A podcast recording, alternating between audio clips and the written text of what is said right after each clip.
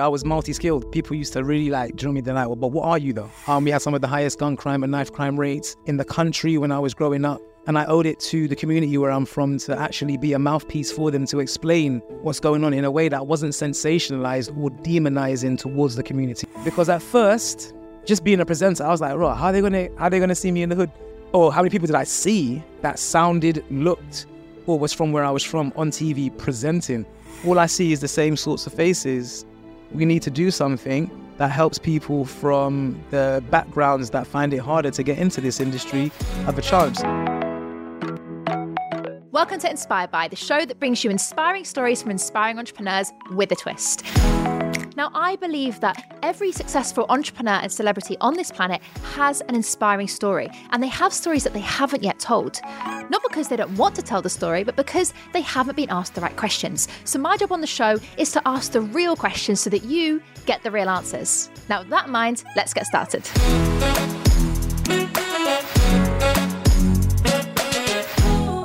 Aaron, welcome to the Inspired By Show. Thank you. Thank you for having me.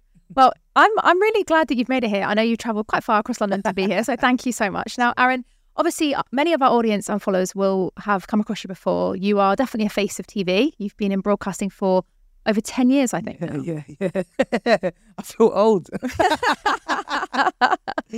but what my my first question for you, Aaron, I'd love to find out more about is what attracted you into the broadcasting industry.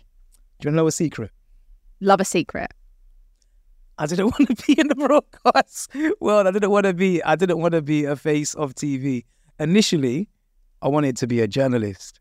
I wanted to um to write and not be seen. Um, I did a few work experiences. Uh, I did one with the Times newspaper, Start Your Business magazine slash Start Your Business TV, and with Total Film magazine, and um, they were all pretty cool after doing them, I was like, I'm not too sure if print journalism is for me. Um, and so I started to kind of brainstorm and I was like, well, what do I love? And I was like, oh, I love music. So I kind of um, pivoted towards writing about music and um, finding an online magazine or a print magazine that did that dealt with that. And through doing that, I um I started writing for an online magazine. Um, and I had told them once, oh, I think you guys should go to a TV film premiere um, and maybe film some content there. At the time, people weren't doing it as much. Now everyone's doing it. But at the time, that was pretty much a kind of like a newer concept. And so they said, oh, that's a good idea, Aaron. Why don't you um come down as well? It was actually for the movie premiere for Anuvahood, which, um, strangely enough, they've got a new sequel coming out like, what, 12 years later called Sumotherhood um, with Ed Sheeran and a few other people is going to be in it as well. So it's actually interesting that I'm talking about it now. But yeah, so I, I went to that film premiere. They said, come down. I said, that's fine. I wore a little blazer and stuff. I thought, you know, film premiere. Took my place in the back where I intended to be. And then they were like, oh, no, could you go in front of camera? And I was like, no, I don't, I don't do that. And then we had a little bit of a back and forth and like a little bit of a heated back and forth. I was like, that's not what I do. And in the end, I just, I just, I just gave in. I said, oh, you know how to do it?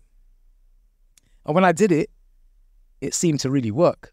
Um, I remember like a lot of people were kind of like looking like, who's that kind of, who's he? Like, because I maybe a few of them are used to being on red carpets and stuff.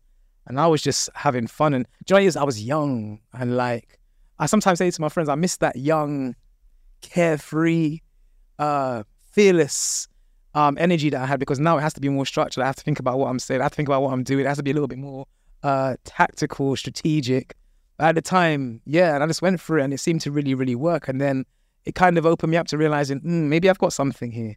But I didn't take it seriously. I just thought, you know what, how I like doing this. This is a nice thing to do away from my nine to five because I had a nine to five, I had a job.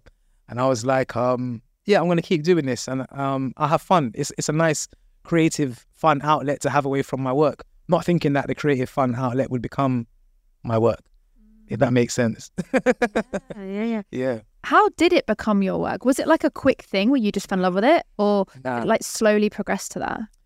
Very slow. I think my career. One thing that I got to say about my career is that um, the trajectory hasn't been as quickly as some of my contemporaries, some of the people that I um, even I met on the journey and and tried to give. Uh, I, I guess I was maybe in a further place than they were, and I I've always tried to use my platform to shed light on others.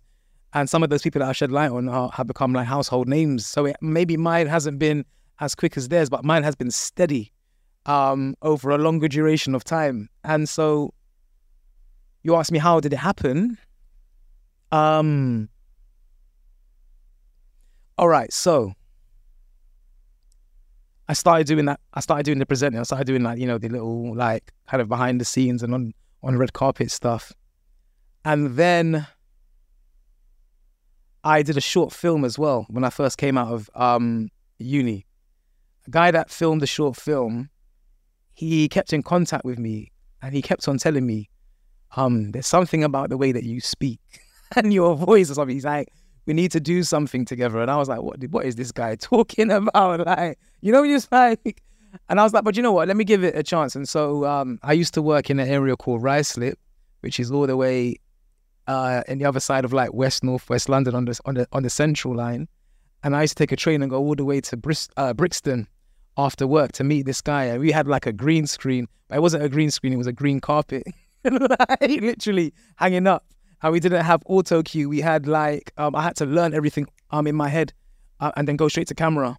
And what he decided to do is he wanted to do like a news flash with me, like an entertainment, entertainment and music news flash, more to do with like you know like the kind of cool young stuff that's going on, and film me just presenting it like a news presenter, but in a in a kind of modern, slightly urban way. We did that. It was quite fun. It did all right, but then do you want the whole story? It's, it's, it's quite long. Okay, break it. I, I- I don't. I can shorten it. Do you want me to shorten it? Go for it. Yeah. I'll shorten it. I'll shorten it. So basically, just the um. So around that time, I had I I started to host um live shows on stage as well. Three ladies used to organize this live show, who I'm still friends with to now. Uh, Marlena, um, Rianne, and Hanny. Um, and they were called the Rouge Ladies. They like they hired me every month to hire their shows. One day they were like, "You want to manage you?" I was like, "What the? What do you want to manage? There's nothing to manage." I was like, "But if you want to waste your time, go ahead." They started managing me. They would get me bookings for other things. They they got me a booking for this show to host for an Irish lady. Big up Nicole. Sorry, Nicola. Um, and then when I hosted her show, it was an open mic show. She loved what I did so much. She did an application for me on my behalf to SBTV.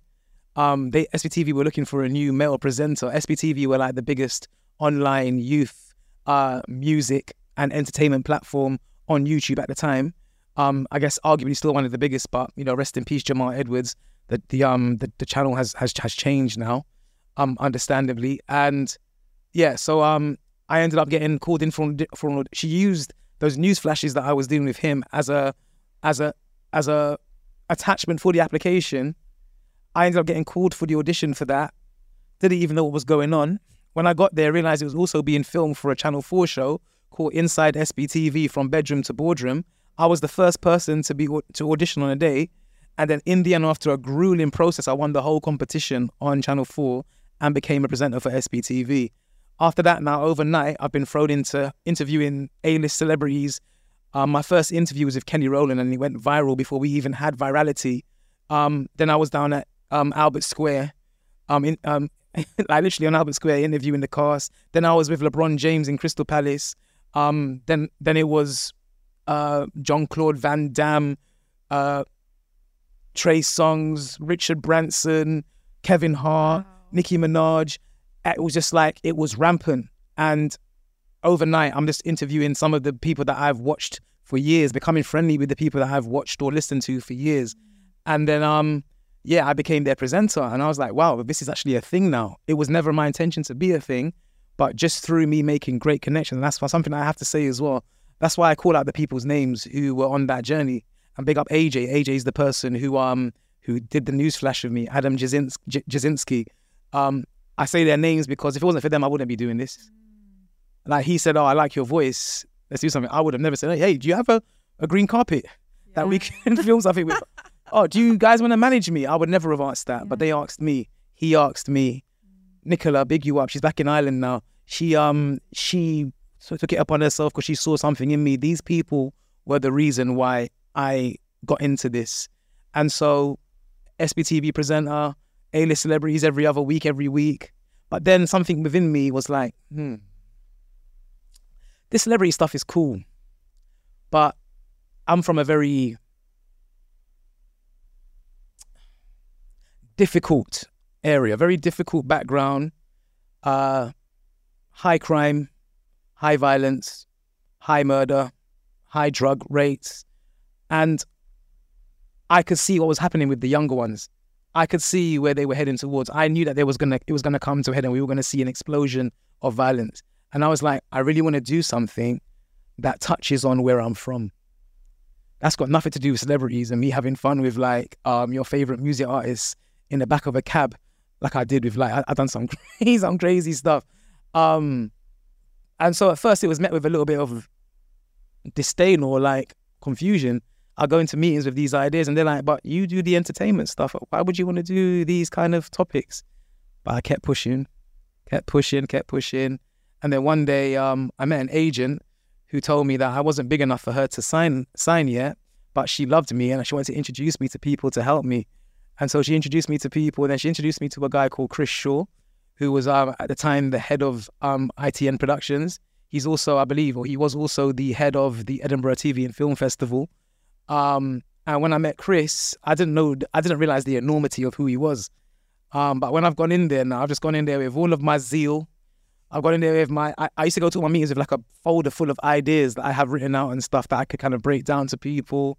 I've just gone in there and showed him who I was. And he was kind of, um, I think he was taken by me more than my ideas maybe like and i think he um i think he just and it was and it wasn't even just me as a person. He was more taken by like little parts of my story. Like i remember he was um he was very now, I just wanted to quickly interrupt this episode to share a quick message with you. Now, I've been hosting these interviews with Inspired by Show for a while now, and I've been loving all of the great feedback from our listeners. And it really means a lot when you all share from listening to these episodes, watching these episodes, share your incredible feedback. And I love that you love it as much as we do. Now, my mission for the Inspired by Show is to inspire others to challenge the norm, share their story, knowing that it's okay to be vulnerable and shock horror, take the mask off, and be raw and real. So, so I have a favour to ask. Can you help me on this mission by sharing this episode with someone who you think needs to hear this message? Maybe there's a friend, a loved one, a colleague, or someone that you know that would really benefit from hearing this inspiring story. If you could do that to help us, help even more people to challenge the norm and push themselves out of their own comfort zone, then I'd really appreciate it. So if you haven't already, share this episode with a friend, a loved one, a colleague, or someone that you know would benefit. Now, back to the episode interested and quite surprised that I went to university, but while at university, I would go to work every day. So I used to go to university, but after university, I would work at River Island from five to nine. he was like, "So you went to university all day, and then you went to work?" And I said, "Yeah, every day, like five days a week, kind of thing." And he found those kind of things really quite interesting because maybe, I guess, he hadn't really heard of people doing that much before. Anyway, sorry, I'm I'm babbling on, but um, he's never told me that he did this, but I believe what happened next is down to him. So he kept on trying to connect me with people at ITN to make certain things happen. They had this little um thing that they were trying that was going to be something that was going to connect more with like a younger demographic. Um, I don't think it really came off in the end, but some really talented people were on that team. One of the guys that was heading up the team actually became the guy that headed up MTV. Um, and he kept trying to connect me with things. And then one day I got an uh, I got an email which I thought was a spam email, um, and it was from Channel Five and they explained to me, look, we've got these documentaries that, that we want to do. That there's these different topics. Why do you have a look at through these, some of these topics and tell us if any of them relate to you or what you're interested in?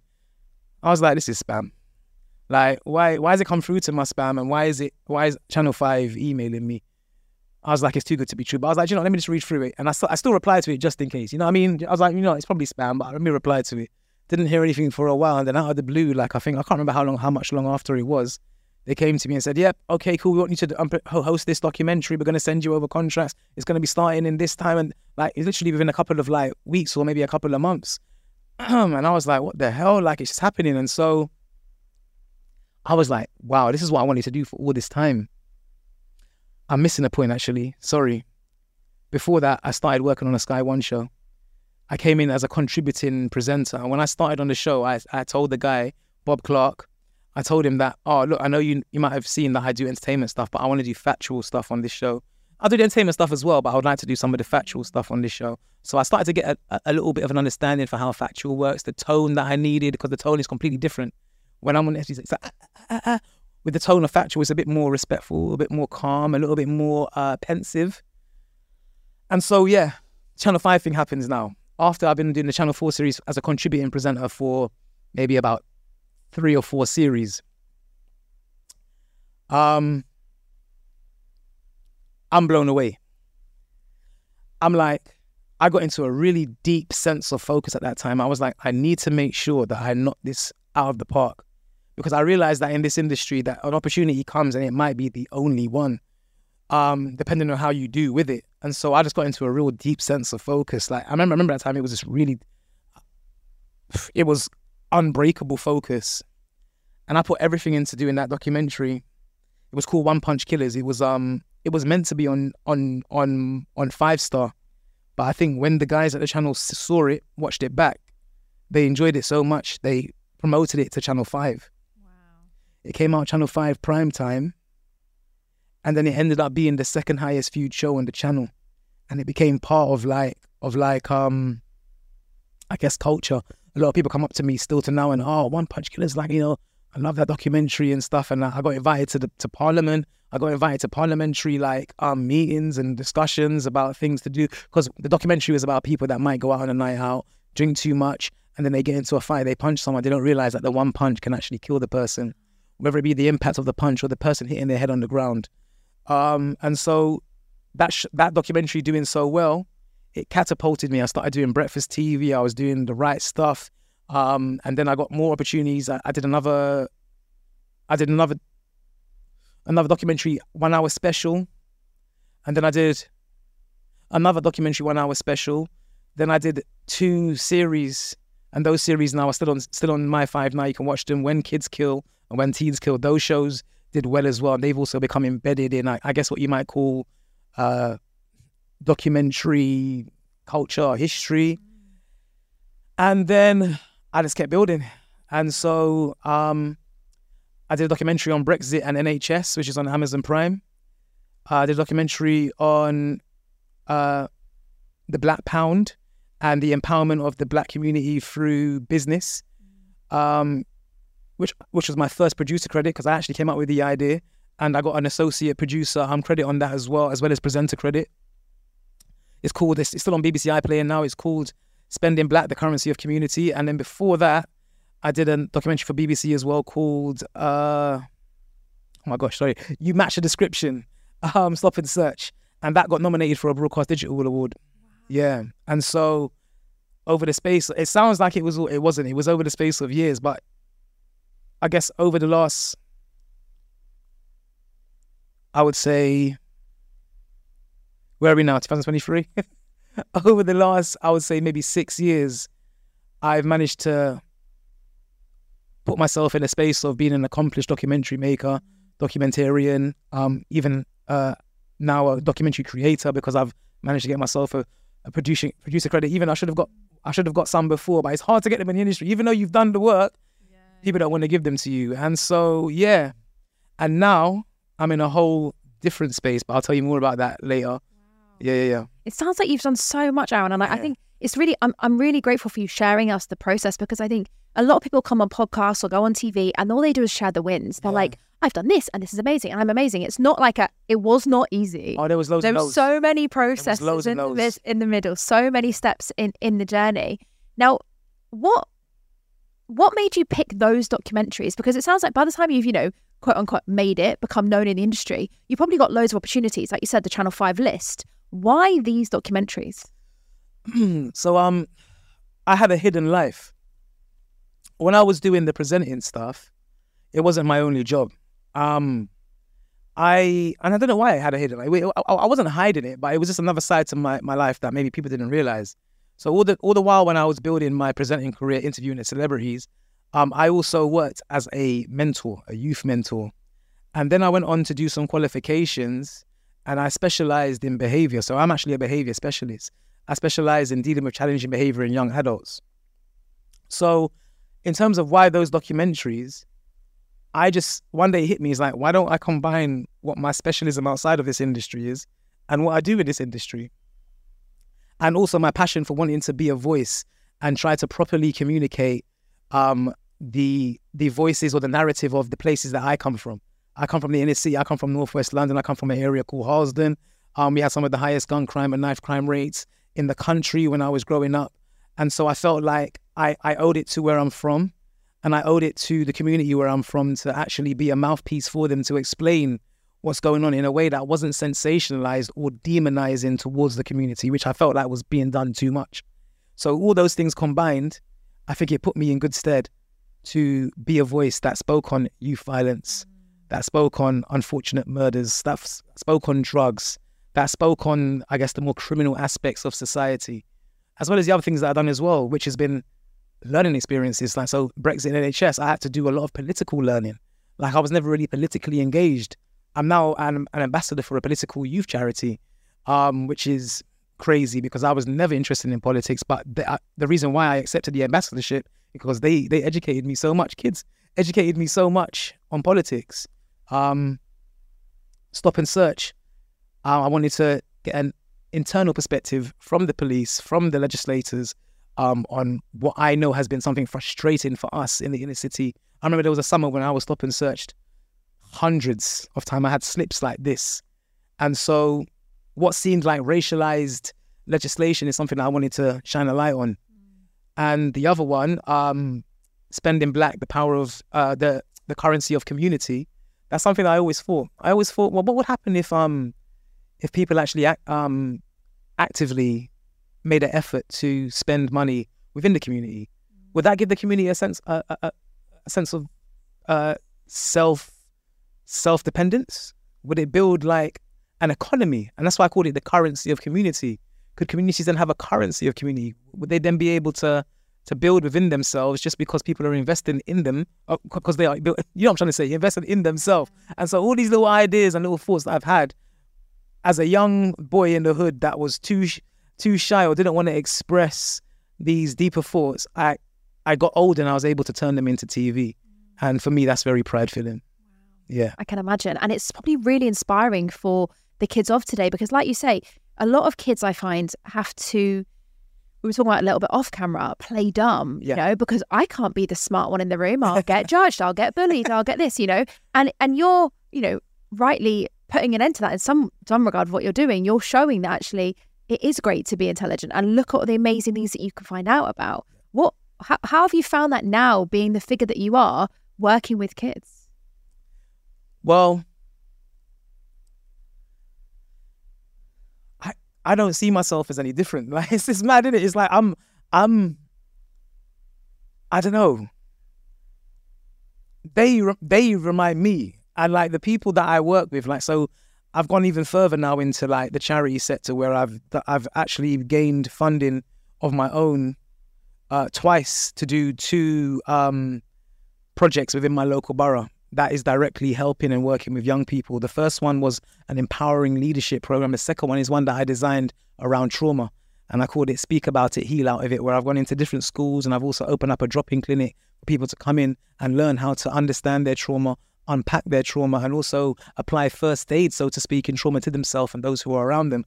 And the people who I've worked with, like, because like basically there was, there was a part of our funding um, application or our funding requirements that said we had to bring in an bring in icons for the um, young young ones to um to to to speak to and learn from and be inspired by. And then we were in a meeting, and then the guys, and then the guys who um who I've been working alongside were like, "Well, Aaron, actually, you're kind of like the icon that's been working with them." And I'm I'm like, "What?" And they explained to me because of I guess what I do and who I am, but I just don't think like that. So the point of what I'm trying to make to you is that um I don't think about it. Like I just think about put it this way, I realized from when I when I won the SBTV competition, before that, I was trying to get into schools and do talks and connect with Nobody would let me in. They were like, "Why should we let you into our school? Who are you?" Maybe rightly so. yeah, rightly so. And then when I won that competition, I was on TV and stuff, and people said, everyone wanted me to come in, and I was like, ah. So straight away, as a young boy in my early twenties, yeah, I realized, oh, I can use this as a as a mechanism to do that and to help people. So from the start of my journey, that's what I've been doing up until now. I use the things that I do as a as a as a key to open doors to allow me to help others, which I think ultimately then keeps me more grounded. Which is why I can't answer your question because I don't really think about it. I don't think about my status. I just think about what can this status do to help you, you, you, you, you, or whoever else. Do you know what I mean? Definitely. That's po- probably also why it works, though. Yeah. Because you're not obsessed with how do I look in this shot? What's going on here? It's about what other people are thinking. Now, one of the things that I find fascinating about your background, Aaron, is that you have gone on to do documentaries that connect with your past life, Yeah, if you will, yeah, like my yeah, language. yeah. What have you learned on the journey of doing these documentaries? Has your opinion changed? Have you ha- has it gone a different way, or are you still believing and seeing what you grew up with? Yeah, I think I always knew about the pain that is caused by, you know, criminal actions and especially when it leads to something like a murder. But I think through spending so much time with grieving parents and grieving families, I think the pain became even more uh, evident and intense for me. And so I've had to grow up in that there may have been certain individuals around me growing up with who I know were doing certain bad things that I would excuse. It's matured me now to a point of I understand that it happens and I understand, like I said to you before, there's a genealogy behind everything, there's a cause and effect. But it's, it's led me to be a place that now where I'm like, look, we need to, we this needs to stop. Like we can't keep creating pain and hurt. Part of the reason why I did my last project on trauma, because I realized that we've got a lot of untreated trauma um, in a lot of young individuals. And there's a saying that says hurt people hurt people. And unfortunately, that is true. Not always. Sometimes hurt people help people. Um, but often than not, um, a hurt person can hurt other people because they haven't learned how to deal with their pain. And the only way to stop that is if you've got less pain. So I think to answer your question, I think it's made me more, it's made me less, uh, I was going to say tolerant. Yeah, maybe less tolerant. I think before I was like, well, do you know? That's just the streets. The streets are the streets. You know what I mean? That's how the hood goes. But actually, the streets are the streets, but it causes a lot of pain, a lot of anguish, a lot of irremovable hurt and distraught. And we need to address that and we need to lessen that. And if I can be part of doing that, then my job is done. And I, I loved everything you're saying, Aaron, about making the change.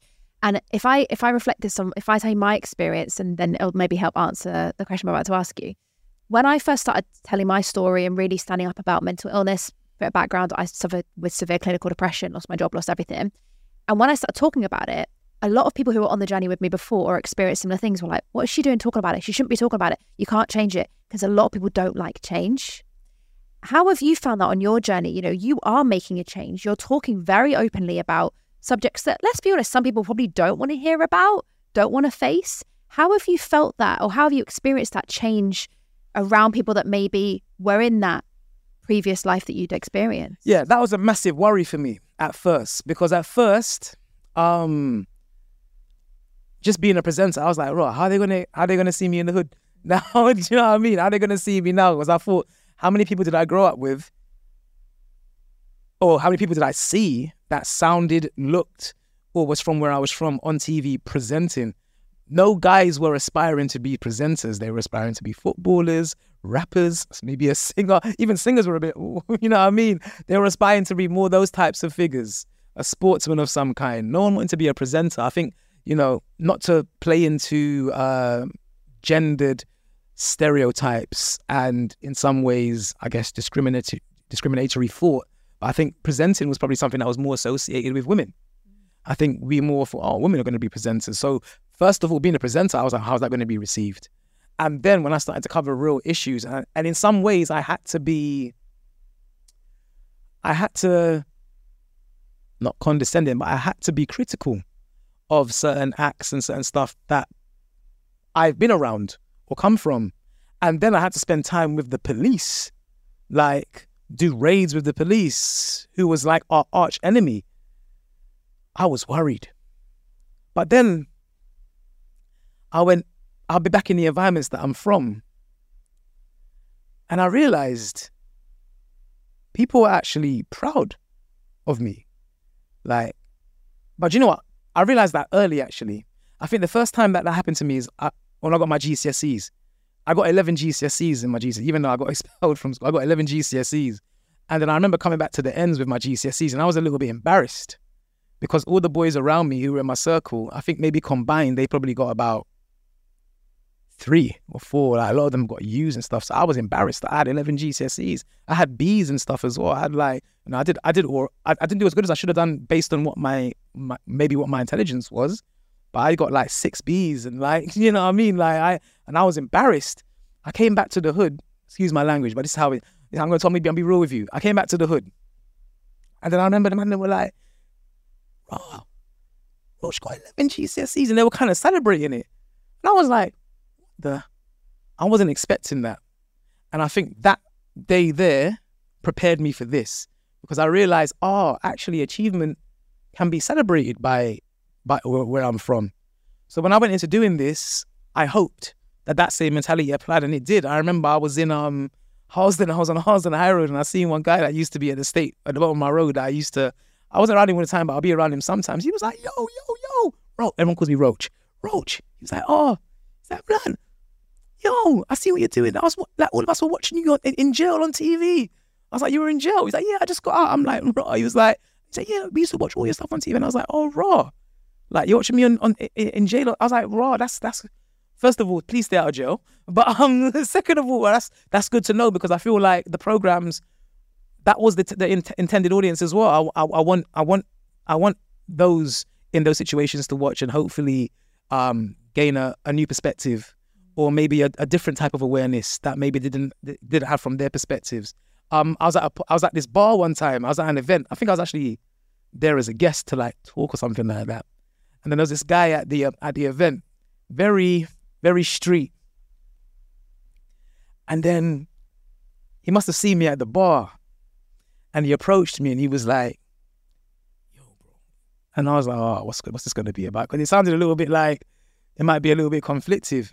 Then he proceeded to go on that to tell me that him and and, and the mother of his child um watch all of my stuff, and that it was refreshing for him to finally have a voice like his on TV, speaking about the issues that we experience and that we and we come from, and he got he got quite visibly emotional about it, and then I was like, wow, and that's when I realized I need to continue and then it also gave me a huge sense of responsibility because I then understood that I am now representing a whole community of people that at that time felt like they hadn't really seen somebody like me from the environment doing what I was doing and in a way that was they could be proud of because I'm, you know, I, I have a certain a certain tone to my voice, but I've proud pride myself on still speaking with a certain level of eloquence because I understand that you need to in these environments because people won't take you seriously or won't realize that you have something important to say.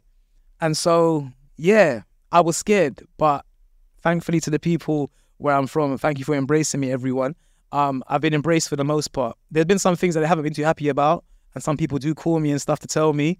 I won't speak about that on camera, but um, for the most part, for the most part, there's been there's been happy there's been happy happy receipt of what I've been doing, which is which is beautiful. I think it is it's so important, isn't it? Because people say, "Oh, it doesn't matter what everyone thinks," but it does. It does to some extent when when you can feel that what you're doing, all the hard work you're putting in, the passion you've got, is being received. It makes us feel good, right? It's like the fuel. It's like actually, I didn't need the validation, but it it helps. Yeah. It helps to carry on. Um, I've got a really good friend of mine who um, has a similar experience of public speaking. She's um, she's from the Caribbean, and I remember the very first speaking opportunity she had was like 100 people in the room, and the amount of women similar backgrounds came down and said, I've seen that you can do it. Seeing someone that looks like me on that stage made me realize I can do it too. 100%. It's just, it's so inspiring. What, what, Aaron, do you think is stopping people from wanting to do more what you do and what she does to, if they're starting to see people look, look like them or sound like them, what do you think we can do to help them put themselves out there a bit more? I think it's happening. I think it's happening. I feel like the industry still needs to change. Um, unfortunately, the industry is very. I'm gonna. I might get in trouble. The industry industry is very much like a um, like an old boys club. You know what I mean? It's like your friends bring your friends in and bring your friends' children in and your friends' friends in and your friends' nephews and your nephews and your godchildren in. It's like so. What you find is that it becomes quite incestuous, where people that are getting opportunities are those who are connected to other people who already had opportunities. So I think the industry needs to change in a way that it needs to be actually genuinely more inclusive, um, not just through diversity schemes, but through the what I keep speaking about, which is meritocracy. All right. If there are some, if there are people who are from whatever background and they're really good at this, they should be given an opportunity or at least have the chance at the opportunity as opposed to somebody who you already know or who is connected to somebody you already know. Do you know what I mean?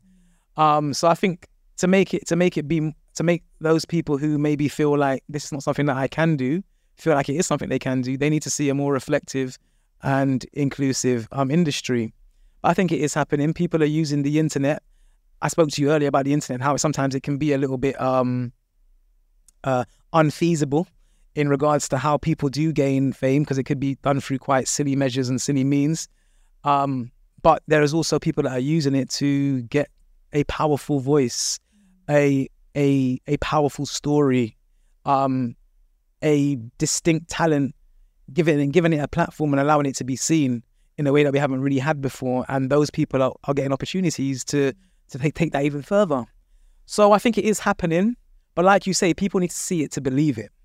And unless we start giving those people opportunities, it's not going to happen. You know, even in me on my journey, I feel like I've been I'm thankful for what I've been able to do, but there's so much more I have to offer. There's so much more that I can do. I'm on the journey, but you know, it's hard. Yeah. It's hard. It's not easy. It's not. It's not easy when you know what you can do and you've shown glimpses of it. it I feel like sometimes I feel like a football player. What's it? I feel like James Ward-Prowse or like James Maddison. Like, no, you might you might not know football, but they play. They, they've been playing really, really well, and they're not getting selected for England. It's like it's like me. It's like I feel like I've been playing really well. I've had a few man in the match performances, but like you're not putting me in. Yeah. Guys, put me in the England team. Is what I'm trying to say. Yeah, give me my opportunity to shine because I feel like that's what it is, and I and, and I won't let you down. I won't. I'm like Wayne Rooney. Just put me in. yeah. I think the thing is that Aaron, one thing I've noticed, and you've kind of touched on it, is that we do have a responsibility when you're in front of a camera. And I, I love the internet. And I think, I mean, this show wouldn't exist if it wasn't for the internet. You know, if we just had to wait nowadays for a TV or radio station to pick us up, I would say 80% of people who are have got their own podcast wouldn't be able to do it, right? So I'm definitely not slating the internet. Yeah. But I would say there is a, I, I mean, I'm going to quote Spider Man with great power comes great responsibility. And I think we have a responsibility when you're in front of a camera. And that's my only concern with people who do silly things on on social media. They're almost influencing other people to do the same. That's why these dangerous trends pop up. Exactly. It's dangerous. I remember there was one at one time, and I was I was writing a documentary um idea around it where there was uh people that were trying to like I think they were swallowing like the washing machine um tablets or something like that. The was like there's been all types of dangerous things that could lead to people possibly like really risking their own lives. And you're right, but I've come to realize that you know when we when we want the evolution of things, we have to we have to accept, not accept, but we have to understand that there's going to also be the negatives that come with it. Do you know what I mean? You know, we've got the evolution of driverless cars. Not to take it into some weird like tech talk, but we have the evolution of driverless cars, for instance. Yeah, driverless car. That's amazing, especially if someone that might, might be blind or maybe someone who can't drive anymore. But at the same time, driverless cars also have technology and um, algorithms and functionality that they do something called uh, uh, like a risk assessment, and they, they they make choices based on what they think would be the biggest loss. So, for instance, if you have two driverless cars and they're about to um to, to collide, the driverless car that has the least amount of people might throw itself off the edge to save the car that has more people in, because that's that's how it works. It works in a in a way of trying to be more risk averse. How can we save more lives? So what I'm trying to say is is that wow, great evolution of having driverless cars, great evolution of having AI, but then actually there's also some choices and some stuff that can happen as a result of them that might not be aligning with, with what we would most want as human beings. Same goes for the internet. It's evolving, people are getting opportunities, but there's also a lot of idiocy that is also getting championed and pushed. So we have to find a way of, and I think it's starting to happen ish, in that we need to have a lot more um, quality control. Um, we need to start thinking about, okay, yeah, you're a bit silly, but you're actually talented as well. Rather than you're silly and the idiot, everyone loves you, let's put you in. Let's find a happy balance. I don't mind silliness. I'm very silly myself. And what I'm doing right now, what's going to be coming out in January, you'll see. Like I'm very, very silly. It's completely different. But um a balance, please. Yeah. Balance. Yeah. It's And needed. I think I think you're right. I think it's about a balance and it's also about what I would personally say is like supporting each other if we if we want to get seen and be heard. You know, people always say on social media, oh, like and follow and subscribe and all that sort of stuff. So supporting people to get them more views, but also calling people out if it's maybe not the best thing. You know, sometimes right. I don't think regulation is needed, but sometimes I do think actually just being like, come on, mate, was that was that really a good idea? Yeah, like... Was that was that really worth doing? And it sounds to me on your journey, Aaron, you've had quite a few people supporting you. You know, you mentioned earlier. And and I I love the fact that, you know, if it wasn't for them, you know, like you said, you wouldn't even seen the potential in, in yourself. What what are you now doing with your, I suppose, power, your experience to continue that maybe with kids or with other people in helping you share your knowledge? Yeah, that's exactly what I am doing. Like I um I do a lot of talks. I've probably spoken to probably spoken to the in, in excess of maybe 30,000 um, young people in terms of done like motivational talks. Um, I'm also part of something called the Crew Room Academy, which is a initiative that has been brought together by a few guys who used to work at TV Centre. I think they still do. They used to write run shows like Good Morning Britain and um, This Morning and other live um, studio shows. And they decided one day that this is it's getting on a joke now. All I see is the same sorts of faces. We need to do something that helps people from the backgrounds that find it harder to get into this industry have a chance. So that is the lesser economically privileged backgrounds, that is the ethnic minority backgrounds, and just people maybe even like in terms of location, they might be further across the country where they're not as close to London to have. So they've built this initiative. I'm the face of it. They have a course. I'm the face of the course. Um, the course takes you on a journey of understanding the plethora of roles in the industry because I think everyone thinks it's just camera, presenter, or a director. There's a plethora of roles. There's streaming engineers, broadcast engineers, live editors. There's you know what I mean. There's a there's a plethora of roles, and um, they are directly connecting with um, young people as well and communities. In fact, through one of my programs that I done called Brent Futures, one of my mentees, I put them in contact with Crew Room Academy. Crew Room Academy put her as a in contact with uh, this morning. She did a bit of shadowing, and then she got a role on was it Britain's Got Talent as a runner, and now she's now she's working her way through the industry. She's now um she's now got her place in the TV industry, and that's come through them. And so I'm going to be doing more work with them. I want to try and create something more as well. We're going to start a new slate of filming. There's going to be more um it, we've got interactive programs. So when you go onto the onto the Crew Room Academy um courses, you might say, "Oh, I want to see what a cameraman is." You click on it, I pop up, and then there's quizzes, and then it, it even says to you, "How would you frame this shot? Show me what focus you would do." And you can and you can change the focus. It's proper interactive, and it shows people basically what it's using it was used for as well is to show people well actually there's these roles you might actually like something like this i didn't know nothing about tv about the about the roles i learned through being in it so it's like it's really really cool and I think the main aim for them is, like I said, to connect people who would who would usually struggle with gaining access into the industry to have that network and that that initiative that is helping you to do so. And we've got a lot of plans that are going to be happening over the next half a year as well to go even further. And I would like to do something off my own back with them where I kind of act like a funnel to bring more people into opportunities with them as well. And that's what I will continue to do. It's very important for me that I said today, even uh, on my Instagram, I said like I knew from the start that my journey wasn't about me. My journey was about what I can do in terms of providing opportunities for others. I realized that very early. I knew that I'm not supposed to be um, the face of TV in the UK. I knew that I'm going to have a place there and I'm going to be respected for what I do. But I knew that my place is going to be a place of connecting and building a network to help others. Because that's my nature. That's my nature inherently, and I'm not going to change that in search of ego or fame. Like I would rather help a hundred people get towards their dream than just push me one towards mine. It's just how I'm built. It's just how my mind is. And that's probably why also you are you are able to inspire other people because a lot of people my pet peeve in this industry, if I can, is a lot of people say that but don't deliver on yeah, that. Yeah, yeah. They're like, I want to help hundreds of people. And then it's like, well, what are you doing about it? you know or when they when you offer an opportunity for them to do that they're like here's my price tag Yeah. right? And it's way above any charity budget or anything. So I think one of the things I really value about what you do, Aaron, and I saw on your Instagram actually, all, all the stuff that you are doing and the messages that you're sharing, it's, it really is really inspiring. Mm. Now, question for you.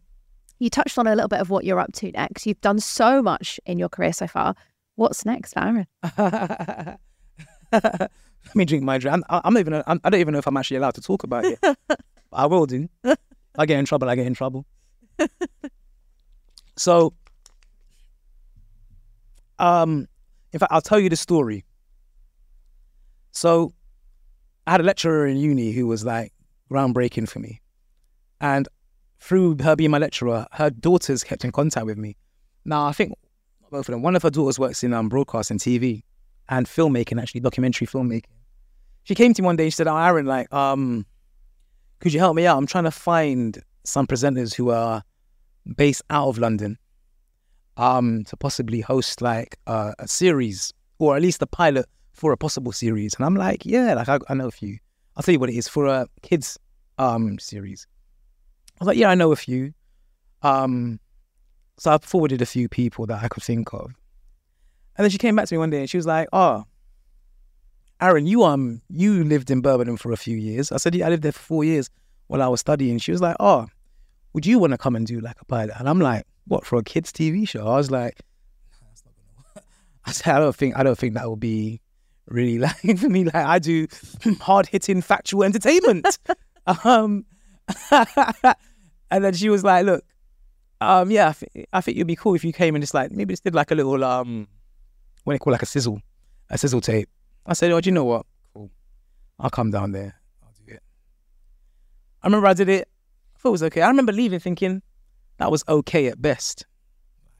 Okay. Fast forward, they came back to me and said, oh, BBC loved it. The production team loved it. Like they thought that you were the best out of all the people that did sizzle tapes. And I was like, what, me? they were like, yeah, your approach with the kids and stuff and blah, blah, blah. So fast forward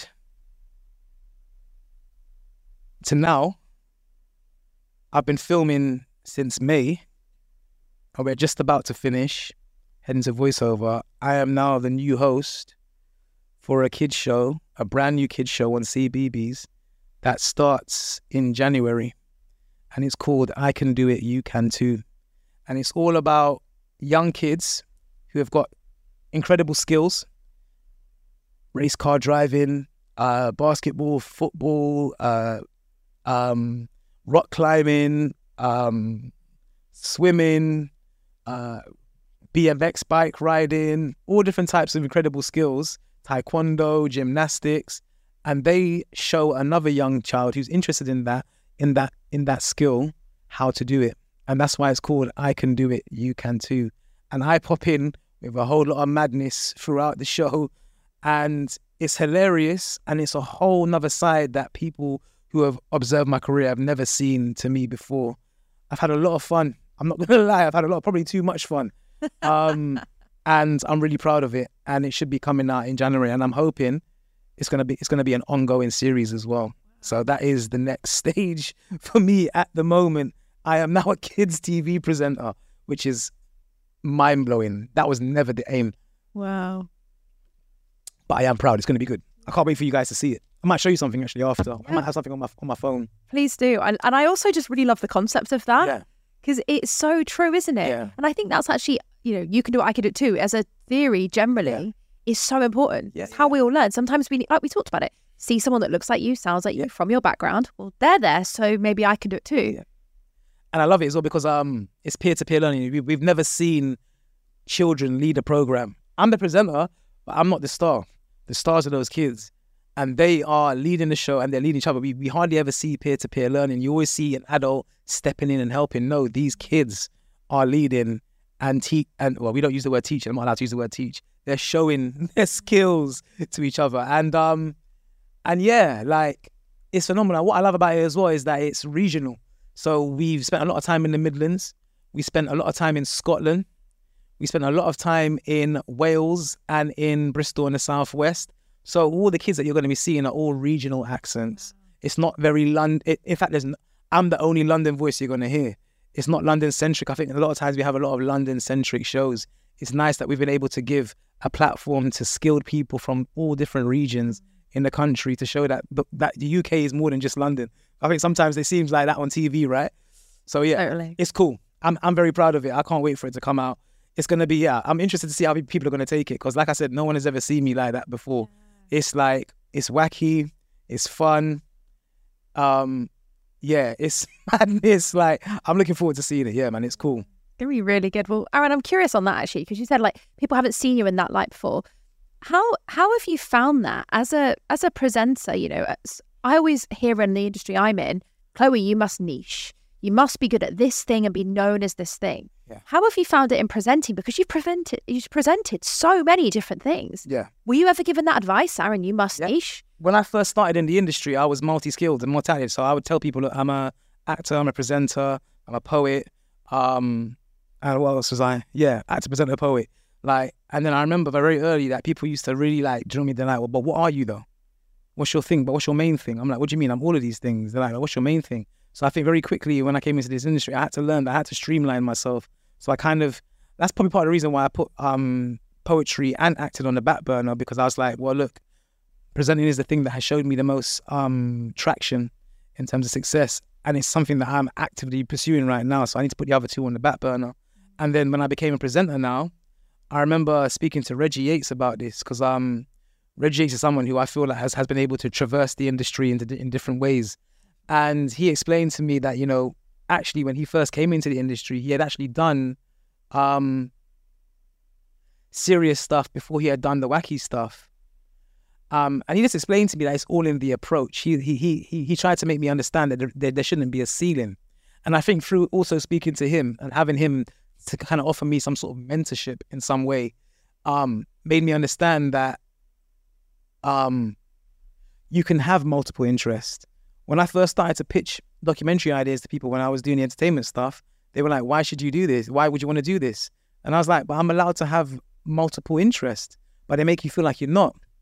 When when I finally broke that door into into, factual documentary, um, I think it kind of opened up in me that actually you can do what you what, as long as you do it well, and as long as you do it like you have to put your all in.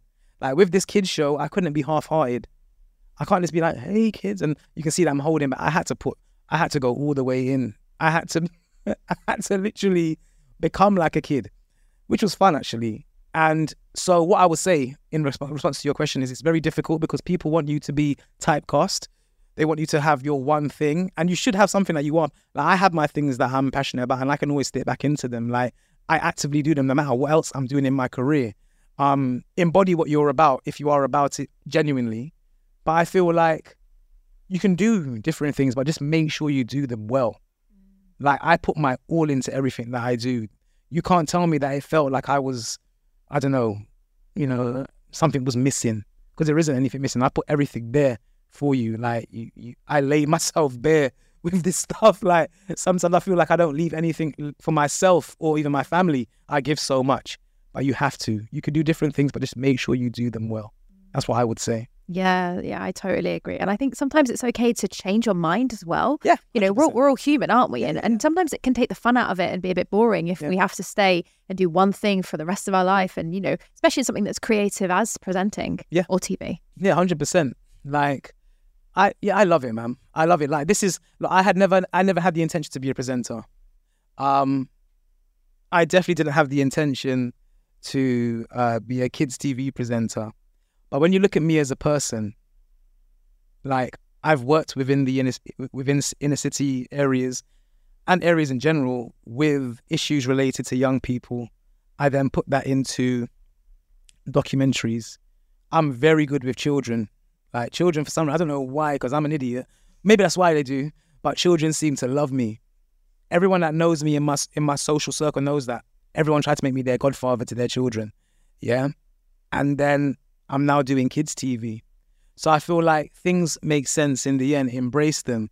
Like I, I feel like I'm getting a chance to live out all of the attributes that I have, both personal and professional, and now show it to the world. Um, sometimes you've got to be honest with yourself and allow that to happen. when I first, I, I really had to think about doing the kids' TV show. I was like, is this something for me to really do? I, had to think about, is it gonna possibly jeopardize the reputation, the the um, respect that I have within the, the other realm of programming that I do? But it doesn't. Like I think, if anything, it just adds to the, the versatility, the, the versatility of me as a presenter, and also more than that, the versatility to me as an individual, as a person. I'm like that with kids. You might not know because you haven't seen me on camera. I care about those issues you see me presenting about because I do it within the communities that I'm from. Um, I am a good interviewer. I'm genuinely a, a, a, curious person. I really like to hear someone's story and I kind of hear how they got from being someone with an idea or a dream to being someone who's in front of me now, successful for those ideas and dreams. Do you know what I mean? So allow all elements to you to come out and and transpire and and don't hold back. Like if there are I always tell young people, I say to them, look, you might have an incredible infatuation with stamps. And you might think to yourself, who the hell is going to be interested in stamps? But actually, there's a community there for you. The internet is global. You might start your own stamp podcast and find that there are at least 500,000 people in the world who are also infatuated with stamps. Like, do not allow anyone to tell you that you're weird do not let allow anyone to like to kind of denigrate your interest into something that shouldn't be spoken about or shown. Everyone can find their own community. That guy, Francis, Francis is actually from Northwest London. He loved trains. He used to go to the trains and get really excited by trains. He started his Snapchat, uh, sorry, his TikTok about trains. Now this guy is possibly a millionaire because he gets flown all around the world to look at different trains in different places. So what, something that, that used to be something that he was bullied about that he was passionate about. He turned it now into a whole career. I always tell young people and people in general, turn your passions into your profession. All right. Let your passions pay your pocket and don't be afraid to show that. It's important. Yeah, I love that. It's, it's such a beautiful message. And you know what? I'm, I'm kind of giggling to myself because when I was growing up, my parents used to always say to me that I could talk for England. Yeah and they'd always go on it like, Chloe, will you just shut up for a second? and now I obviously speak on stages. I've got yeah. a microphone in front of me all the time, yeah, and I'm yeah. sitting like, "See, mum, you know the holiday we're about to go on. this is because I'm, yeah. Uh, you know, I, I, could talk for England." And exactly. I think sometimes it is kids are sort of told like, "Oh, don't be doing that," or you know, because the parents don't understand. Adults are trying to like put them in a box almost, and I think it is nice that you're there going, "Why not?" Give it a try. Give it a go. I would never listen. I I used to work in a creative college as well. Um, big up Access College in Shoreditch. Um, it's full of people that are studying gaming, uh, videography, photography, uh, vocals, vocal singing, uh, uh musical instrument production, music pro- producing, all creative courses. And one of the boys that I used to mentor was a death metal singer. Now, if you look at me, you can see I'm probably not going to be in de- into death metal, but this boy was, and I love this boy. Yeah, big up Jacob wherever you are. Yeah, I love this boy. Yeah. And I think that experience as well showed me that I don't have to have the same interest as you to be able to motivate you or to support you um towards your dream. And so I've taken that everywhere with me. It's like, yeah, you might be in something that I have no knowledge about, but I know that you do, and I know that you're passionate about it, and I will push you and do whatever I can within my means as well to help you as well get towards that. Like I just I just feel like taking it from myself as well. I feel like there was elements to me that I suppressed for even poetry. I used to write poetry, no one knew. like right, it's like proper like deep um Carol Ann Duffy inspired poetry. Wow. Yeah. Big up Carol Ann Duffy, you're a G. Um and um and nobody knew. And I was keeping all of these things secret because I felt like I didn't fit within the status quo. Um, I believe let your passions lead you. Yeah. Don't neglect your passions. All right. Turn your passion into profession. Let your passions pay your pocket. Yeah, loads of peas. Yeah. Love it. Hopefully you make loads of peas. yeah. Follow the process. Yeah. And you will. Absolutely. Exactly. Oh, Aaron, it's it's been so good. I feel like I could literally talk to you all day. Oh, God just carry, carry, on this conversation. But thank you so much for coming on the show. Oh, now, welcome. we have a, a tradition on the show. At the end of each episode, the guest that we've had currently on the show, who has inspired us the most today, which has been yourself, shares someone that you know who you think has an inspiring story that we can have on the show next. Who do you think? All right. I've got a few names for you. Yeah, different types of people. Um. All right. So the first name that I've got for you is um. It's Bob Clark. Yeah. Now Bob Clark is an executive producer and a director. He's actually the person that he was the first person to put me on TV, I guess, kind of. The Sky One show. Now he is someone who, for the last more than the last decade, has had a charity called Mama Youth Project, and what they do is they recruit loads of people who've never worked. Well, maybe they might have touched a camera, maybe in college or something like that, or I don't know, maybe they've they're an enthusiast on their own behalf, but for the most part, they've never ever worked in the industry. And he was putting these people through uh, 12 week intensive training. They would then become the crew for the show that I was presenting on Sky One. And then loads of them end up going straight into the TV industry, into big roles. In fact, I've got so many of them that I've got like on my social media and stuff that are now working in some of the biggest channels and production companies in the country. I go to meetings at production companies, I see these guys that used to work on the show. I'm like, what are you doing here? What are you doing here? Do you know what I mean? And I feel like people don't know about what Bob, Bob Clark is doing. Like he's been doing that for years. He's literally put, similar to what I'm trying to do as well, he's literally put, I would say possibly thousands of people into TV. Thousands. And he's like an unsung hero. So I would say him. Also Errol Osman, who is um who's also one of the uh the owners of the Crew Room Academy, who is a man that started in the TV industry as a runner at like 16 years old and he worked his he's like he's now like in his mid thirties, mid to late thirties, and he worked all his, his way all the way up to like being like a massively senior um position in the TV industry. Um, amazing story because you don't see it. He's from a he's probably like kind of like yeah, you know what I mean, kind of kind of kind of guy, but like he he earned his position and he's he's really, he's really the true definition of hard work paying off. Um, Justin Finlayson, another person for you, who is the owner of um, uh, Jesus, what's it called again? What's his organization called? It's called United Borders. And he has got a a double decker bus that he's turned into a mobile studio and um I guess center. He takes all around the country to do like inspiring sessions with young people all around the country. Yeah, it's amazing. Um and he's an incredible individual. And the last person I'd probably say is I think that's enough. That's probably enough, isn't it?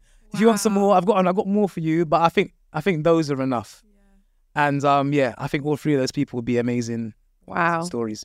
Thank you so much, Aaron. That was yeah. amazing. Well, we'll definitely be in touch. I'll be uh, grabbing the details from you and see yeah. what we can incredibly yeah. after this. Well, thank you so much, Aaron, for being here. You've been so inspiring, and I can't wait to see how your brand new children's TV show comes along. look out for it. It's coming out in January. I can do it. You can too on CBeebies.